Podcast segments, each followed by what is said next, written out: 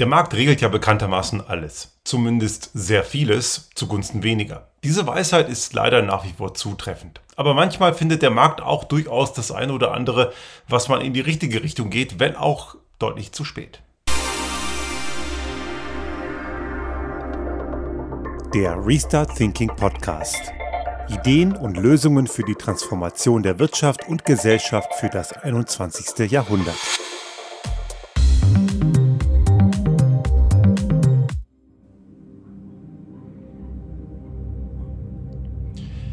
Ja, diese Woche kamen ja wieder so ein paar ganz interessante Meldungen rein und nicht alle sind unbedingt immer so wahnsinnig präsent.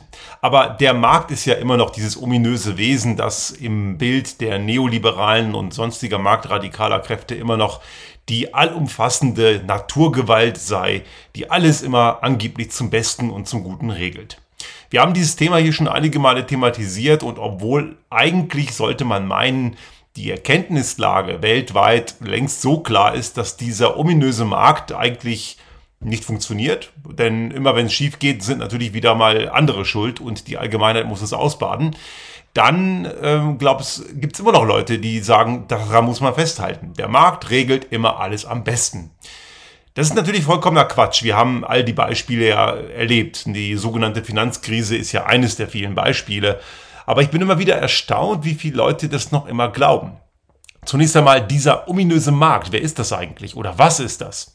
Das ist keine Gottheit, so wie es manche Neoliberale gerne sehen, so die Hayek- oder Friedman-Jünger. Das sind ja sehr sektenartige Strukturen, denn deren Glaubenskonstrukte sind ja wirklich religiös verfestigt. Und wenn man nur ein bisschen dran piekst, das geht ja recht einfach, weil das funktioniert halt nicht, was die sich vorstellen, dann werden die auch sehr schnell sehr, sehr pampig.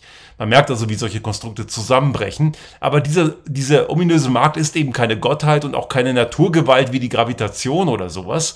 Das ist einfach nur das Interagieren von Menschen. Und die meisten Menschen, die dort interagieren, sind sehr machtvoll und einflussreich und gleichzeitig sehr, sehr gierig. Also der Markt funktioniert im weitesten Sinne nach, den, nach zwei wesentlichen Prinzipien. Gier frisst Hirn und der Teufel scheißt immer auf den größten Haufen. Diese beiden Prinzipien sind immanent und eindeutig für das, was an dem sogenannten Markt passiert.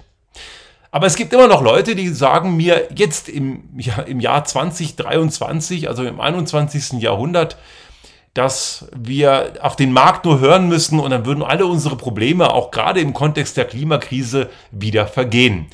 Und nicht zuletzt wieder mal mit Frau Ostermann, schon einige Male vorgekommen in diesem Podcast in den letzten Wochen, die wollte mir wieder mal klar machen, dass Innovation und Investitionen die Klimakrise sorgen. Weil sie hat die Frage gestellt auf dem asozialen Netzwerk LinkedIn, wie schaffen es wir in Deutschland wieder mehr Wachstum zu generieren?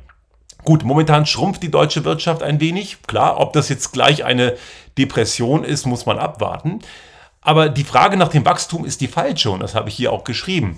Denn die richtige Frage muss, muss heißen, wie schaffen wir es, die Klimatransformation hinzubekommen? Und das ist ein sehr weites Feld. Wir haben schon oft hier darüber gesprochen. Wahrscheinlich werde ich demnächst auch nochmal eine Folge dazu machen, wie das gehen kann. Aber die Sache ist, dass die Antwort darauf bei ihr nicht so wirklich angekommen ist. Und das ist, ich nehme jetzt wieder dieses konkrete Konversationsbeispiel, weil das sehr typisch ist, weil die Leute, die in diesem Neoliberalismus so gefangen sind, die reagieren alle sehr ähnlich. Nämlich auch da kam wieder die, die Sache, ja, Klimaschutz ist wichtig, also sie negiert das Problem ja nicht, aber sie möchte nichts dagegen tun. Ich unterstelle das jetzt mal, weil sie möchte nämlich nichts ändern. Da kommt nämlich dann die Aussage, Investitionen und Innovationen, die machen das alles richtig und die lösen unser Problem. Was man natürlich immer wieder bedenken muss, Innovation und Investition gibt es seit Jahrzehnten. Also an Innovation und Investition mangelt es uns seit Jahrzehnten in keinster Weise, gibt es reichlich. Aber das Problem Klimakrise wird immer größer. Ich habe versucht klarzumachen, nach dem alten Einstein-Zitat, dass man Probleme nicht mit der Art und Weise lösen kann, wie sie entstanden sind. Wer noch immer auf Wachstum setzt, und ich weiß, das ist extrem unpopulär, weil sich viele von diesem Dogma nicht verabschieden können, weil es so verfestigt ist. Aber dieser Wachstumswahnsinn, der hat die Klimakrise im Wesentlichen angerichtet. Und da muss man immer wieder sagen und uns nochmal klar machen, das sind die reichen Industrienationen, die das angerichtet haben. Auch dieser Überbevölkerungsausrede kommt ja immer wieder. Klar, zu viele Menschen können irgendwann ein Problem sein. Die Frage ist allerdings erstmal nicht die Menge, sondern eher die Frage, wie diese Menschen leben. Und wenn wir weiter Verschwendung als Wohlstand definieren, dann ist natürlich auch Überbevölkerung ein Problem. Aber wenn wir nicht immer wieder diesen Wachstumswahn hätten und der Markt muss immer alles regeln, dann hätten wir auch weniger Ausbeutung in den entsprechenden Entwicklungsländern, wo wir hohe Geburtenraten haben. Sprich, diese Menschen hätten Zugang zu Bildung und Gesundheitsversorgung. Und dann wäre auch das Problem der, der Überbevölkerung schnell im Griff. Aber weil man diese Menschen gerne ausbeuten möchte, und das tut man ja systematisch, deswegen haben wir ja eben diese Probleme. Und dieses Ausbeuten kommt aufgrund dieses Wachstumswahns. Und man muss auch bedenken, hier auch nochmal, diese Problematik des Wachstums kommt ja, hat ja zur Folge, dass sich irgendjemand am Ende verschulden muss. Und das sind natürlich nicht die Wohlhabenden, die Menschen mit hohen Kapitalgütern, die sich verschulden. Das sind die armen Menschen auf dieser Welt, auch in unserer Gesellschaft, im kleineren, aber auch im globaleren sind das immer die Ärmeren. Und deswegen ist auch die Überbevölkerung eine Folge dieser, dieses Wachstumsdogmas. Aber natürlich auch die Marktradikalen sind natürlich gar nicht so wahnsinnig marktaffin, wenn es darauf, darauf, darum geht, jetzt die, die Folgen ihres Handelns äh, auch zu übernehmen. Wir haben ja in den letzten Wochen sehr, sehr viele Naturkatastrophen erlebt. Italien zum Beispiel ist im Süden abgebrannt und im Norden abgesoffen. Und viele andere Länder auch weltweit haben wir extreme Wetterphänomene. Und auch der Juli dieses Jahres ist der heißeste Monat weltweit, seit überhaupt wir Aufzeichnungen für Wetter haben. Und das ist schon ziemlich massiv. Das Land Österreich hat dieses Jahr das erste Mal überhaupt die vierzig-Grad-Marke geknackt. Das gab es hier ursprünglich nicht. Der Trend ist eindeutig, auch wenn einige Vollidioten immer noch glauben, das hätte es schon immer gegeben. Das wird leider das neue Normal. Jetzt kann man natürlich die Frage stellen, all diese Folgeschäden, die jetzt kommen, übrigens, das ist fürs B I P sehr gut, ne? Wiederaufbau nach Katastrophen, geil fürs B I P. Also wer immer noch glaubt, dass das B I P irgendeinen, also das Bruttoinlandsprodukt, ein Wohlstandsindikator ist, der glaubt auch, dass Zitronenfalter Zitronen falten. Diese ganze, dieser ganze Wiederaufbau kostet extrem viel Geld. Und hätten wir einen echten, einen echten Markt, eine wirklich korrekte Marktwirtschaft, würde auch dort das Verursacherprinzip gelten. Und die Verursacher dieser Katastrophen sind primär die fossilen Großkonzerne. Exxon, R W E, Total, B P und wie die alle heißen. Gibt's ein ganzes, ich habe jetzt nur ein paar genannt, wenn ich jetzt alle nennen würde, wäre der Podcast äh, nur mit dem Nennen dieser Namen äh, zu Ende. Das wollen wir natürlich nicht tun. Aber es wird wahrscheinlich oder sehr wahrscheinlich nicht dazu kommen, dass die Verursacher das Problem bezahlen. Weil wahrscheinlich gibt's, ich bin jetzt kein Jurist, müssen die Juristinnen und Juristen mal was dazu sagen, aber gibt's überhaupt eine juristische Chance, dass man die dafür belangt, weil sie haben das Problem ja erzeugt. Und sie möchten es weiter erzeugen. Die großen fossilen Dreckschleudern mit ihren toxischen Geschäftsmodellen denken gar nicht daran, irgendwas zu ändern, weil sie mit dem dreckigen Mist leider noch immer viel zu viel Profit machen. Und die Folgen tragen natürlich immer wieder andere. Übrigens auch kein Einzelfall. Die Folgen von Alkoholkonsum oder Spielsucht trägt auch die Allgemeinheit. Die, die damit ihren Reibach machen, die tragen nie die Folgen. Also hätten wir eine echte Marktwirtschaft, wäre das schon mal nicht gegeben. Und dann hätte sich das ganze Ding sowieso ziemlich schnell erledigt. Aber diese Marktradikalen sind ja noch perverser, ne? Die haben ja noch einige andere Widersprüchlichkeiten zu bieten, nämlich der Staat soll sich nicht einmischen, aber wenn es schief geht, soll sich der Staat am Ende schon einmischen. Stichwort Übernahme von irgendwelchen Verbindlichkeiten, Abwrackprämien, irgendwelche Kaufanreize, ja, Tankrabatt gab es mal irgendwie äh, letztes Jahr. Das sind alles so komplett bescheuerte Ideen, die dann gerade von denen kommen, die sonst immer brüllen, der Staat solle sich nicht einmischen. Also der Markt als solcher, also der Markt gleich meistens gierige Menschen, das sind genau die, die gerade das Problem sind. Aber manchmal läuft der Markt auch mal in die richtige Richtung. Und das möchte ich heute ein wenig versuchen auszuführen. Wenn auch, dazu muss ich jetzt auch schon mal gleich ein bisschen Wasser in den Wein gießen. Das kommt viel zu spät. Aber es gibt gewisse Mechanismen, die zeigen, dass der Markt am Ende durchaus in Ansätzen etwas richtig macht. Aber das ist der Einäugige unter den Blinden. Oder das berühmte Huhn, das äh, irgendwie doch nochmal ein Korn findet, das blinde Huhn, das ein Korn findet, irgendwie so ähnlich. Aber auf jeden Fall ist es eine Ausnahme. Der Marktmechanismus, wie er heute ist, ist nach wie vor toxisch, aber es geht manchmal auch in die richtige Richtung. Stichwort Kernenergie. Gerade diese Woche, spannende Meldung, ist so ein bisschen untergegangen. Eine schwedische Tageszeitung hat das zuerst getitelt, der Daily Telegraph in Großbritannien hat das dann übernommen. Die großspurigen Ankündigungen bis zwanzig vierzig mindestens zehn neue A K W zu bauen. Diese Ankündigung ist so still und heimlich von der rechtskonservativen Regierung in Schweden kassiert worden. Die Atomi-Fanbubble hat das immer groß abgefeiert. Hier selbst die total nüchternen, anständigen Skandinavier, selbst die machen das. Nun, nicht jeder Mensch in Schweden ist vernünftig. Es gibt, das ist normal wie in jeder Gesellschaft, es gibt vernünftige Menschen und unvernünftige Menschen wie überall. Die Frage ist, wer hat das Sagen? Und dort haben gerade eher unvernünftige Menschen in dem Kontext zumindest das Sagen. Es gibt ja auch skandinavische Länder wie Norwegen und Dänemark, die haben den Quatsch nie angefangen. Aber man stürzt sich natürlich auf diesen einen, der totalen Blödsinn macht. Und die haben das total gefeiert. Jetzt allerdings machen die einen Rückzieher, unter anderem auch, weil Vattenfall, schwedisches Unternehmen, ähm, ausgewiesen hat, dass das Ganze nicht so wirklich funktioniert. Die Bauzeiten sind mindestens zehn bis fünfzehn Jahre. Und wie wir in Finnland und Frankreich sehen, das sind ja Länder, die sehr vehement an diesem Fehler Kernenergie festhalten wollen und die Folgen werden gravierend sein, die äh, zeigen ja auch, dass Neubauten länger dauern als projektiert, also zehn bis fünfzehn Jahre reichen meistens nicht und es kostet am Ende ein Vielfaches. Stichwort Frankreich, Flamanville, drei Milliarden projektiert, neunzehn Milliarden ist der letzte Stand, der es werden wird, könnte allerdings noch mehr werden und meistens zehn Jahre zu spät fertig. Das heißt, in zehn Jahren, also in, nee, Quatsch, in, bis zwanzig vierzig, mindestens zehn neue Anlagen zu bauen, ist so ein Kraftakt und am Ende ist es eh viel zu spät und die Kernenergie ist ja keine klimafreundliche Energie, auch wenn das die Atomis ständig behaupten, ist immer noch sehr dreckig, haben wir in einer anderen Folge erklärt, warum das so ist. Das bedeutet, hier hat der Markt zugeschlagen. Es rechnet sich einfach nicht. Die Dinger sind einfach so dermaßen teuer und all diese sogenannten neuen Generationen von ähm, Reaktoren, die gibt es bestenfalls im Pro- Prototypenstadium. Und so neu sind die Ideen im Übrigen auch gar nicht. Die meisten kommen irgendwo aus den siebziger Jahren. Aber es gibt Prototypen, die sind gar nicht skalierbar momentan. Und bis die überhaupt jemals verfügbar sind, brauchen wir längst eine Lösung, die es im Übrigen schon gibt. Die heißen erneuerbare Energien. Anderes Thema haben wir auch schon hier diskutiert. Da sagt sogar Vattenfall, der die Dinger bauen soll, ja, macht irgendwie keinen Sinn. Und die haben das stehen und haben mich kassiert. Das zeigt also, und das werden auch andere Länder ereilen, gibt ja auch andere Länder, die Polen zum Beispiel, die diese Ankündigung auch haben, aber sie werden es am Ende sehr wahrscheinlich nicht tun, weil die dann merken, wenn ein Preisschild drankommt und die Konsequenzen sichtbar werden, hm, keine gute Idee.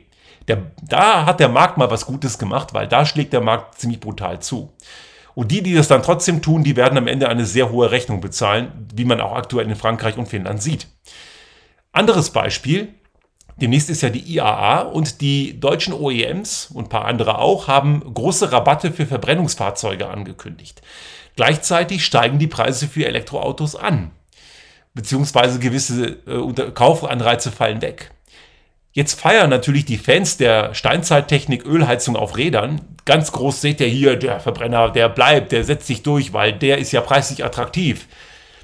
Wird er allerdings nicht. Die haben irgendwie nicht verstanden, warum Unternehmen solche Dinge tun. Rabatte gibt man dann, wenn man etwas loswerden will. Ja, Räumungsverkauf zum Beispiel. Also wenn man irgendwie auf Dingen sitzt, die man irgendwie nicht mehr so haben will, dann gibt man einen guten Preis. Denn wenn der Markt etwas wirklich will, also die Menschen im Markt etwas wollen, dann brauche ich ja nicht die Preise reduzieren. Wenn jetzt einige sagen, ja, bei den Elektroautos gab es das kürzlich. Ja, das gab es deswegen, weil China mit, ihre, mit ihren Produkten, die chinesischen O E Ms auf den Markt drängen und die können sehr günstig produzieren. Und Tesla hat zum Beispiel mitgezogen, aber auch, weil sie das können. Die haben eine Produktions- Technologie entwickelt, gerade im Rohbau, die so gut ist, dass sie sich diesen Spielraum geben können. Und man gibt sich den Spielraum, wenn man ihn nehmen muss, weil jetzt natürlich eine Konkurrenzsituation entsteht und das zeigt ja, wie gut diese Produkte an den Markt kommen, während Verbrennungsmotoren einfach ein Auslaufmodell sind. Die werden jetzt günstig am Markt verscherbelt. Und es gibt natürlich dann die ein oder anderen Menschen, die fallen leider darauf rein und kaufen sich dann auch noch immer noch eine rollende Ölheizung. Aber die werden mit Ansage in die Kostenfalle laufen. Die werden die Dinger nämlich irgendwann nicht mehr los und die Plörre, die sie da reinfüllen müssen, die wird einfach extrem teuer. Fossile Energie wird spätestens mit dem E U E T S zwei, also dem der Fortsetzung, der Erweiterung des Emissionshandels, sehr teuer werden. Und die vermeintlich klimafreundliche Plörre, E-Fuels oder irgendein anderer Quatsch, die wird es einfach nicht geben. Und äh, irgendwelche Biokraftstoffe wird es auch nicht in hinreichender Menge geben und auch die sind am Ende teuer. Wenn es sie also überhaupt gibt, werden sie sehr kostspielig sein. Und am Ende bleibt ein Verbrenner immer noch eine ineffiziente Ölheizung, die einfach den Großteil der eingesetzten Primärenergie in nutzlose Wärme vergeudet. Und die Städte und gewisse Regionen reagieren entsprechend und lassen Fahrzeuge mit gewissen Antriebstechniken einfach gar nicht mehr in gewisse Regionen oder Städte hinein. Also man kann sich dann selbst irgendeine vermeintlich saubere Bioplörre reinfüllen. Nützt einem nichts, wenn man irgendwo nicht hinfahren darf. Also auch hier regelt der Markt gewisse Dinge selbst. Das Elektroauto ist auch heute schon einfach die günstigere Alternative. Wo wir noch nicht so weit sind, wo wir mal hinkommen sollten, ist, dass das Auto generell einfach viel teurer wird, weil das Auto, auch wenn es elektrisch fährt, immer noch eine sehr teure und ineffiziente Art der Fortbewegung ist. Und diese sogenannten externen Kosten, die da einhergehen, ich habe die Zahl auch schon einige Male genannt, hundertneunundvierzig Milliarden Euro pro Jahr in Deutschland für Mobilität und davon fünfundneunzig Prozent, also hunderteinundvierzig Milliarden für autobasierte Mobilität. Da, daran sieht man auch ein Stück weit, was das bedeutet. Das heißt, auch da müsste man den nächsten Schritt gehen. Das hat der Markt irgendwie noch nicht geschafft zu regeln. Aber gewisse Dinge muss halt auch die Politik regeln. Auch darüber haben wir ja bereits diskutiert in diesem Podcast. Ein weiteres Beispiel ist hier auch nochmal die, sind die Umstände von Finanzanreizen. Unternehmen zum Beispiel, die im Private Equity Besitz sind und die verkauft werden und die Besitzer wechseln, die merken das schon seit einigen Jahren. Und wir wissen ja, Private Equity ist ja oft so eine Sache. Die halten Unternehmen meistens nicht so wahnsinnig lange. Die, sind, die stoßen die nach wenigen Jahren, wenn es zehn Jahre sind, ist das eh schon viel, schon wieder ab. Aber wenn es einen Eigentumsübergang gibt, wird ein Unternehmen natürlich bewertet für den Kaufpreis. Und Unternehmen, die große Klimarisiken haben in ihrem Portfolio oder in ihren Prozessen, kriegen Risikoaufschläge. Das ist schon seit einigen Jahren so. Ich habe einen Kunden, ich habe das mal be- ein bisschen begleitet vor einigen Jahren, die haben so einen Eigentumswechsel gehabt und da war das ein ganz dicker Brocken, diese, dieser Punkt. Und die haben ihre Hausaufgaben in ge- gewissen Teilen schon gemacht und hatten diesen dicken Brocken eben nicht an der Backe. Also diesen Strafzuschlag, der war relativ moderat, weil sie gewisse Dinge in der Vergangenheit schon richtig gemacht haben. Und auch weitere Regeln gibt es, wie zum Beispiel eben die E U-Taxonomie, auch wenn die gerade etwas verwaschen ist durch deutsches, deutsche Gaskraftwerke und französische A K W. Das war ja so ein Kuhhandel, der äh, natürlich nicht im Sinne der Sache war. Aber es gibt eben diese ganzen Reporting Directives. Es gibt jetzt einen neuen E U-Reporting Standard. Und die Unternehmen und die Länder und die Regionen, die jetzt die noch nicht haben, die übernehmen andere. Also wenn gewisse Leute jetzt glauben, das ist jetzt so auch die böse E U, die macht ja unsere Wirtschaft zunichte, weil sie uns hier die Daumenschrauben anlegt, das tun andere aber auch. Stichwort T C F D. Und T C F D ist so ein recht langes Wort, steht für Task Force on Climate-Related Financial Disclosures. Ein Konstrukt aus den U S A, was im Dunstkreis der G zwanzig äh, nach dem Pariser Klimaabkommen entstanden ist. Das ist eigentlich eine Leitlinie, wie man Unternehmen bewerten kann und eine, eine volkswirtschaftliche Bewertung vornehmen kann, wenn es um Klimarisiken geht. Aber einige Länder stricken jetzt auf Basis dieser T C F D deren Reporting-Strukturen. Die übernehmen also nicht die E U-Reporting-Struktur, sie basteln eine auf Basis von T C F D. Die Schweiz zum Beispiel oder China, die werden das verbindlich umsetzen. In den U S A ist es noch nicht, nicht verbindlich, aber die U S-Börsenaufsicht zum Beispiel hat Kriterien formuliert, wonach Investments bewertet werden müssen. Und auch das macht am Ende eine ganze Menge aus, wenn es darum geht, wo Investoren ihre Kohle hinschieben. Man sieht also, dass dieser ganze Finanzmarkt gerade extrem in Bewegung ist und viele klimarelevante Dinge, auch alles Richtung Klimatransformation, dort Einfluss finden. Das heißt, das Thema Klimatransformation und die Klimakrise als solche ist mittlerweile im Markt angekommen. Der Wermutstropfen meiner Sache, und das habe ich am Anfang schon kurz angedeutet, es ist viel, viel zu spät. Denn wir, was wir heute erleben, ist nur ein Vorgeschmack. Die Dinge, die wir heute noch falsch machen, und wir machen heute noch sehr, sehr viel falsch, es werden ja immer noch etliche Tonnen, etliche Milliarden Tonnen Treibhausgase jedes Jahr emittiert und das ist immer noch viel zu viel, wir müssten eigentlich vor vorgestern aufhören. Die Folgen von dem, was wir heute tun, merken wir erst mit einer Latenz von zwanzig, dreißig Jahren. Das heißt, was wir heute merken, und was wir heute merken, ist ja schon heftig, hat die Ursachen vor circa zwanzig Jahren, zum Teil vielleicht noch etwas darüber hinaus. Das heißt, wir müssten eigentlich da viel schneller sein. Und der Markt als Regelung, als ein regelndes Element, was ja einige glauben, was funktionieren würde, was aber nicht stimmt, kann also nicht funktionieren. Der Markt wird kein regelndes Element sein, weil der Markt einfach viel zu träge ist und viel zu langsam auf das reagiert, was man tun muss. Und jetzt kommen wir wieder in diese, in dieses ganz, dieses etwas, was einige dann gleich mit Sozialismus-Tourette reagieren, nämlich Planwirtschaft, die keine ist. Ja, wir haben keine Planwirtschaft, werden wir auch nicht haben, nämlich eine Politik, die Dinge regelt. Braucht man. Haben wir hier schon oft drüber gesprochen. Wer noch immer glaubt, dass Politik nichts regeln müsse und es funktioniert alles von alleine, der hat irgendwie die letzten Jahrzehnte einiges nicht mitbekommen. Und diese Regelungen müssen so früh greifen, dass sich schlechtes Verhalten in der Wirtschaft und auch in Richtung der Gesellschaft einfach monetär gar nicht lohnt. Denn, sagen wir mal ehrlich, wirklich überzeugte, verantwortungsvolle Unternehmerinnen und Unternehmer, die gibt es zwar, aber das sind die Ausnahmen. Die meisten handeln erst dann, wenn es finanziell wehtut. Und das ist etwas, was leider sehr, sehr bedauerlich ist. Zeigt auch, dass die Spezies Mensch keine intelligente Lebensform ist. Denn wären wir intelligent, bräuchte es keinen monetären Schmerz, um Dinge zu verändern. Aber leider ist es so. Und all diese Reportings, die jetzt kommen und von einigen Unternehmen auch lautstark beklagt werden, wie böse das alles ist, aber die müssen aufhören, sich zu beklagen. Denn diese ganzen Reportingsverpflichtungen eben nicht nur in Europa, auch in anderen Industrieländern und weltweit, die sind längst da und kommen immer mehr. Also man kann jetzt auch nicht argumentieren, das sei nur ein europäisches Phänomen und man geht mal eben nach Fernost, klappt nicht. Aber die sind nötig, weil über Jahrzehnte nichts gemacht wurde.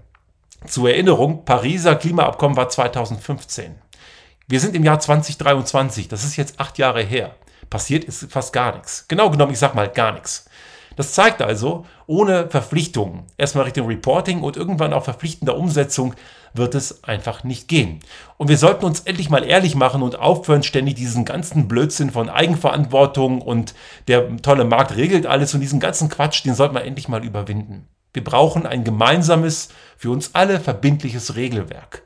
Und nein, Sozialismus Tourette, neoliberale Dünnpfiff-Fans, das hat nichts mit Planwirtschaft zu tun. Das ist nichts anderes als eine intakte, eben auch, wenn es richtig gemacht ist, soziale Marktwirtschaft.